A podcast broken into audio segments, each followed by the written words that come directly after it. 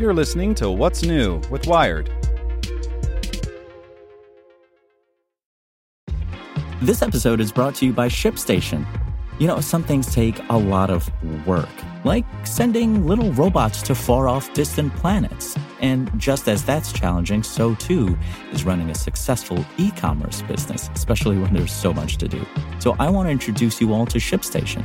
Now, I love using ShipStation because of its easy to use dashboard, which makes managing orders and printing labels a breeze and super smooth. Oh, and the customer service is just out of this world.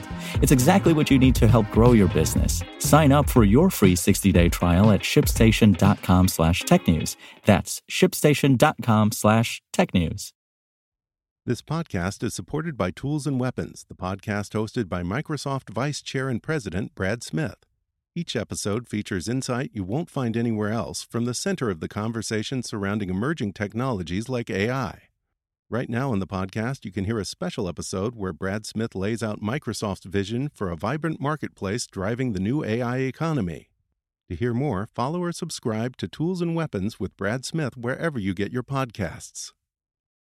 Hello, my name is Zeke Robison, and this is Tech in 2, the coronavirus update from Wired. It doesn't matter if you're vaccinated or not, masks are being encouraged by Los Angeles County both indoors and in public places. The county said it's due to the highly contagious Delta variant, which is responsible for an increasing number of cases. This decision comes after the WHO said last week that everyone should keep wearing masks.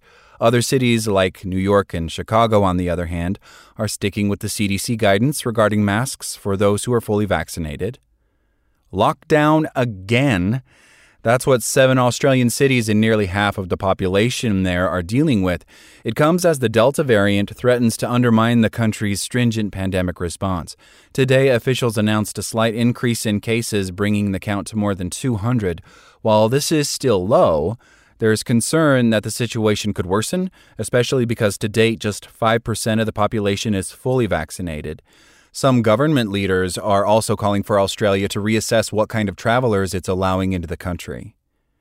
And North Korea state media reported today that Kim Jong un chastised senior government officials for a grave incident due to some kind of failed pandemic prevention measures.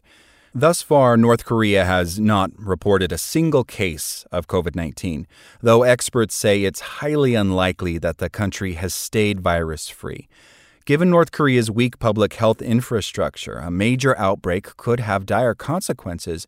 The state media report doesn't specify what happened, but if it was significant enough to cause the government to admonish and potentially replace senior leaders, experts say it must be a major setback. Want more news you can use? Sign up for the Tech in 2 newsletter at wired.com/tt.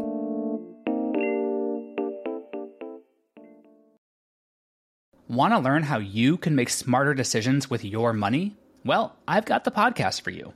I'm Sean Pyles, and I host NerdWallet's Smart Money Podcast. Our show features our team of nerds, personal finance experts in credit cards, banking, investing, and more. And they'll help you make the most of your money while cutting through the clutter and misinformation in today's world of personal finance. You'll get clarity on strategies to help you build your wealth, invest wisely, shop for financial products, and plan for major life events. Listen to NerdWallet's Smart Money Podcast wherever you get your podcasts.